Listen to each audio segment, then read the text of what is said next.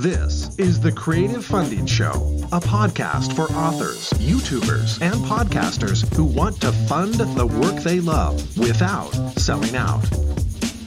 Welcome to the Creative Funding Show. I am Thomas Umstattd Jr., and today we're going to be talking about audiobooks. This is actually a listener request that we talk about audiobooks and how uh, to create audiobooks as a revenue source. And with us today is James L. Rubart. He's an author, an audiobook narrator, and most importantly to me, a podcaster. He's my co host of the Novel Marketing Podcast, and you may recognize his voice because he's also our intro guy. So, James, welcome to the show. oh, good to be here, Thomas. Thanks for having me. So, audiobooks, as you know, are the fastest growing segment of books. In fact, they are growing much, much faster than ebooks or paper books.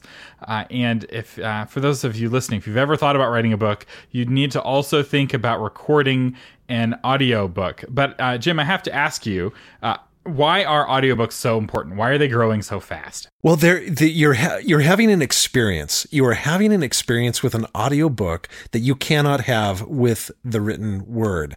Um, to go into a little bit of detail on that, the sound is such a important part of our experience as humans. And it's why, Thomas, if I gave you 50 slogans and I asked you to memorize them, you would have trouble doing it. But if I played you 50 jingles and I played those jingle, jingles a few time, times, you would be able to recall them. If you get into the brain, you will actually discover that the area that we record sound is much bigger than the area that we, we record sight. And that's why most of us could sing, if we wanted to, we could sing snippets from over 2,000 songs. Because sound just gets in our brain and sticks in there in a way that what we see visually doesn't. Now, the best combination of that, of course, is speech and and visuals, which is TV, right? But to give you an example of how powerful sound is, sometime watch a horror movie with the sound turned off. It's not scary right? It's almost the, funny in, ca- in It's fact. almost funny in places. It, it, that gives you an idea of how powerful sound is. And so consequently, people who listen to audiobooks, both fiction and nonfiction, they enjoy it or they experience on a deeper level often than they can when they're simply reading it. And you've gone to you you you are strictly a audiobook guy now, right? You've been doing that for 2 or 3 years. That's right. I don't read paper books or ebooks anymore. Occasionally my wife and I will read a book together. Uh, but in that case it's still an audiobook. She's reading it out loud, which is uh, really fun. We'll do uh, mysteries that way where we'll be trying to solve them together. But uh, yeah, I discovered that I can listen much faster to audiobooks. Uh, the app, the Audible app allows you to listen at multiple times the speed. So I can listen at 1.5x or 2x, and some narrators 3x. Uh, so I can listen to a 30 hour audiobook in only 10 hours and retain it. That's what's crazy is that the audio retention is so high with audiobooks, especially for me. I I learn it's a skill, right? You have to learn how to listen, just how you learn how to read. But I was, you know, over the last 10 years, I've developed that skill and I can retain what I hear. And I, I find it uh, to be my preferred way, both for fiction and for nonfiction. Yeah, it makes more of an impact on you. That's right. Uh, so, uh, so what are some other reasons why audiobooks are important? Well, it is a growing segment of the pop uh, uh of it's a growing segment of sales for books and it all changed, right? Because suddenly an audiobook could become affordable where in the past it wasn't. And maybe we, you want to get into a little technology on that, but essentially you can access an audiobook for, you know, what is it uh, a third of what you had to pay for an audiobook in the past? Well it's because you don't have to make cassette tapes. Those were expensive and you needed a whole bunch of them. Or cds which are even worse actually than cassette tapes for listening to an audiobook. Because uh, a cd doesn't remember where you left off if you take the cd out and put it in a different player. Suddenly you're starting back over at the beginning of the cd it's a terrible experience. Uh, whereas with uh, these apps you know you have an app for your smartphone and whatever store you're listening to it remembers your playback position uh, from device to device. And I guess that's another reason why audiobooks are so such an important part of the segment for authors to consider because you can take it anywhere. Where yes, you can take a physical book anywhere. Maybe, right? But you can't take four or five books that way. That's why the explosion of the Kindle. But audio wise, you, it's hard to read your Kindle when you're jogging, right? a lot easier when you're when you're jogging to have that audiobook playing in your head. You're pretty dangerous, actually. You're like running dangerous, down the yeah. street, you have a yeah. Kindle in front of your face. yeah, exactly. And that's one reason I love audiobooks because I can listen to them when I'm working out or when I'm going kayaking or when I'm walking. Um, or when I'm in my car. Really difficult to be reading that Kindle uh, while you're in your car. That's right. It also gives you access to non-readers, which I like. Uh, so there's some people like me who don't read books anymore. You know, it's not that I don't read anything, but I just listen so much faster. I prefer audio uh, to the point where I don't read. If somebody sends me a book and it's not an audio, I won't read it. so, uh, and another thing is that people who are really busy, your influencers, tend to not have as much time to read books, but they often listen to lots of audiobooks. And so if you want to access the influencers uh, within a space, uh, it's really important to have audio, uh, which helps drive your paper and ebook sales even. Because if an influencer who listened to your book recommends it, people who don't listen, instead they read with their eyes, they will then buy your paper and ebook sales. So it helps the ecosystem, so to speak. So, uh, how does how do you record an audiobook? What what's this? If I, if I wanted to record an audiobook, what would what advice would you give me? Well, here's the nice thing because this advice would have been very different ten years ago. Um, uh, 15 years ago in that you had to go to a professional studio and pay the fees, et cetera, et cetera. And technologically, there was just a lot of hoops to jump through. But these days, if you have a computer or a laptop, if you have a space where you can create a quiet environment, and I'll get into the details of that in a second, um, you can record an audiobook. In other words, you need to get a good microphone. You need to get a space that's silent. You need to build yourself an area with the foam. You can kind of picture that foam, right, that you've seen in studios. You need to get some of that.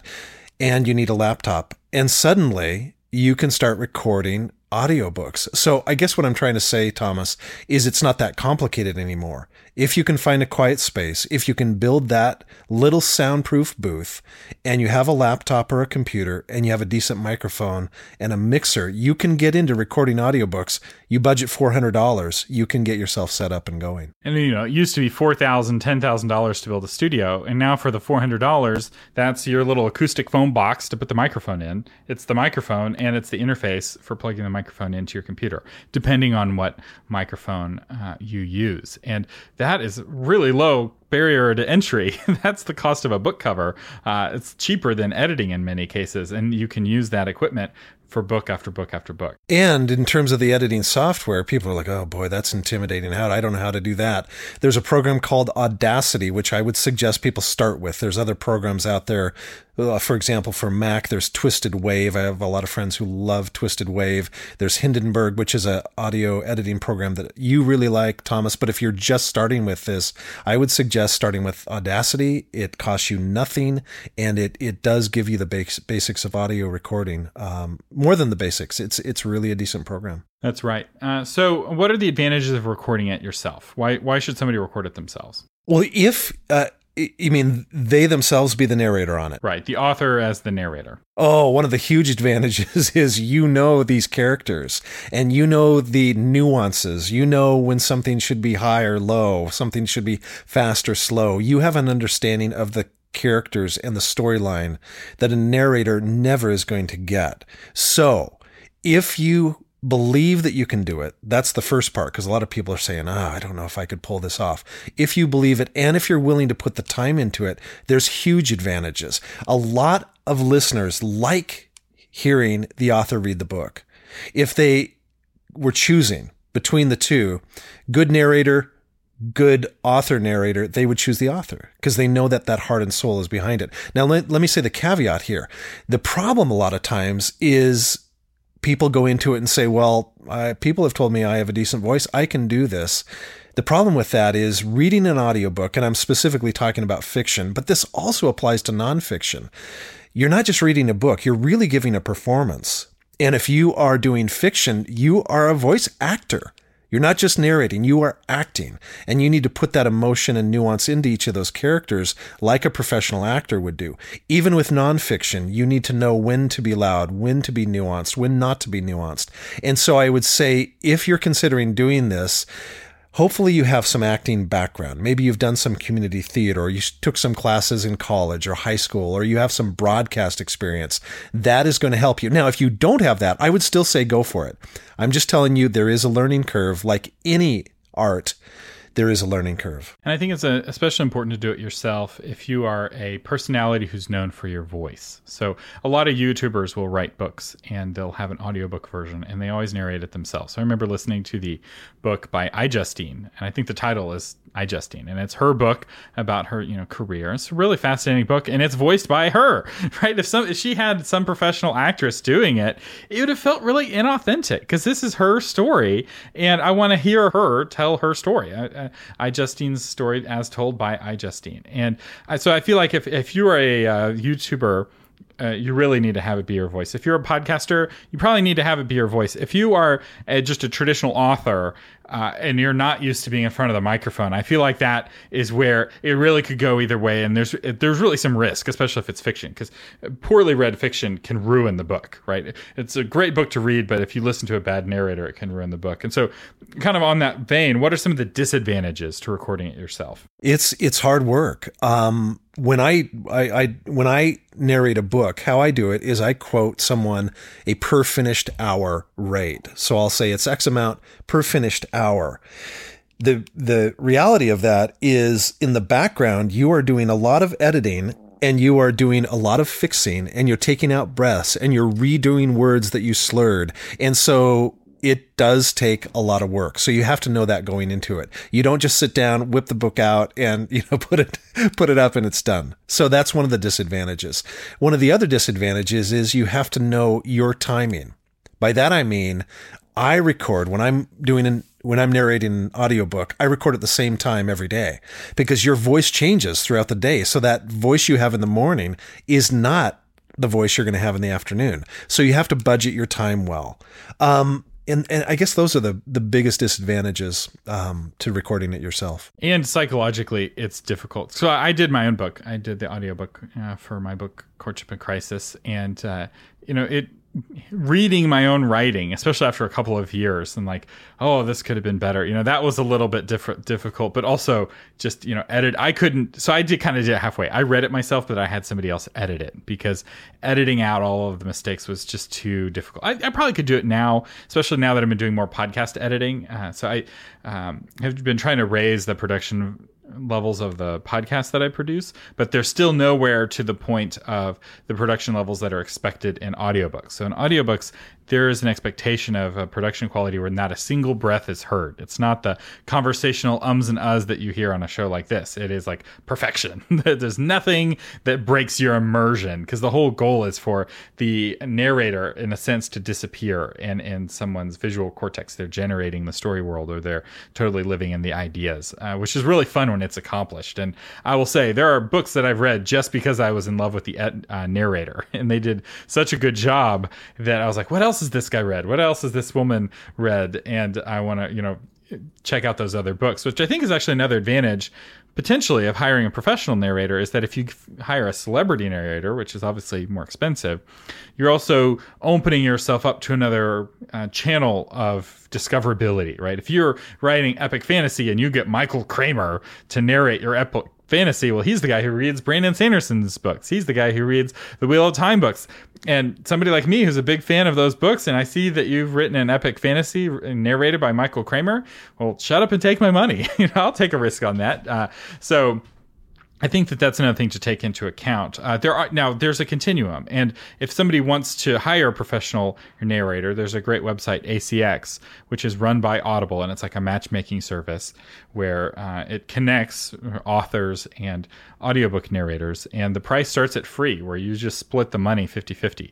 And some people are like 50 50 i'm going to give 50% of my audiobook uh, royalties to my narrator. And it's like yeah but it's 50% of money you wouldn't be making otherwise. So there's really no reason not to at least take the 50% uh, the other way to do it is to pay an upfront amount of money. Uh, how does that work yeah, so you if you go to ACX and I would encourage people to do that because you can listen to all these people and see examples of their work even before you contact them. So you can narrow it down to, ooh, I like these five guys and I like these six gals.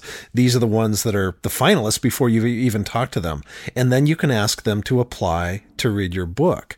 And then you start negotiating. Am I going to pay a flat fee? Am I going to do the 50 50 royalty share?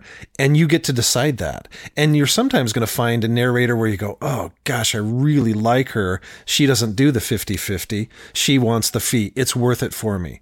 Other times you're going to say, oh my gosh, this guy is willing to do a 50 50. I love his voice. It fits my book. And I had him try out. Oh my gosh, this is the guy. And there's no money up front. That's the nice thing. As Thomas said, you can get your audiobook up without paying anything out. And on the, on on the flip side, you're going to have to be paying that royalty rate forever. So a lot of it depends on where your cash flow is at at the time. A lot of it depends on finding that that narrator. But I guess the thing I would encourage you to do in regards to hiring a professional narrator is take your time, find the right fit. Have people try out. And you want to find a professional narrator that can take direction. You don't want a guy or a gal who says, All right, I'm going to do it. I know what I'm doing. I don't want any input, input from you. It really is a collaboration, and you really are the director and the producer of this book. So when you're working one on one, find out about this person. You might even go to the extent of, well, what other books have you done? Oh, I've done this and this and this. Great. And you contact those people and go, how was she to work with? How was he to work with? Because this is a creative endeavor. It can make you a lot of money if you do it right. And one of the key components is somebody you can get along with, somebody that will take direction, and somebody that you're proud to say, this person narrated my book. Because it can potentially become a long term partnership. So I will speak on behalf of audiobook listeners that we expect that if you have a reader for book one in a series, that you have the same reader for all of the other books in a series. it gets it's very jarring uh, to go from one narrator to another narrator, even if they're both good. So a good example of this, the Dresden Files, is a series that I absolutely love, and it's typically read. I think his name is David Marston, but he, uh, whoever it was, is an actor. He's a really really good narrator, and he did all of the books up to I think book thirteen, and they brought brought in another professional narrator who was just as good. Problem was, he wasn't the same guy. All the voices were different. The whole feel of it was different. And there was a revolt. the fans were, were not having it. So I don't know what it was. It was a contract negotiation with the first guy or whatever, but Audible ended up issuing a an apology. They ended up re recording the entire thing with the new guy and re releasing it for free to everyone who bought it. And I will say, I listened to the entire book by the new guy. And then I listened to the whole book again with the old guy. so I ended up listening to the book twice. I loved both versions, but I definitely preferred the one with a narrator uh, that I knew. And so it's important with that first book to make sure that you are uh, picking a narrator that you're willing to work with for the con- continuity of the series. Uh, doesn't mean that on the next series of books you write, you have to go with the same person. Uh, although I do know authors who have like the one narrator that's their voice effectively, and they all do all of their books. Um, not everyone does that. Brandon Sanderson has different narrators for his different genres that he does, which I think makes sense. Uh, but for his epic fantasy, it's always Michael Kramer and Kate Reading, and uh, so just keep that in mind. Uh, it's another reason why you don't want to rush it because you don't want to commit yourself to a relationship. If you're writing a ten book series, you're like, oh, I hated this on book one. I need to do nine more with this person. Uh, it, it some, sometimes what people do is they'll restart and they'll have it done all over again with a different narrator. You don't want to do that. So make sure you pick somebody who's good. All right. So, uh, Jim, where can people find you online uh, if they want to hire you or listen to your podcast, novel marketing podcast? Uh, where where are you online? Yeah, novelmarketing.com. You can listen to the podcast. If they want to find me or, or get some samples of my work, um, or if they want me to try out for their book, I'd be happy to talk to them about that. And the best place to get a hold of me is James L. Rubart. That's R U B A R T at gmail.com. Or they can go to my website and find out a little bit more about me. That is jameslrubart.com. And we will have links to both of those websites on uh, the show notes. So if you just scroll down in your app, uh, you can get uh, those links. Uh, Jim, thank you so much uh, for coming on the Creative Funding Show. Uh, thank you for having me, Thomas.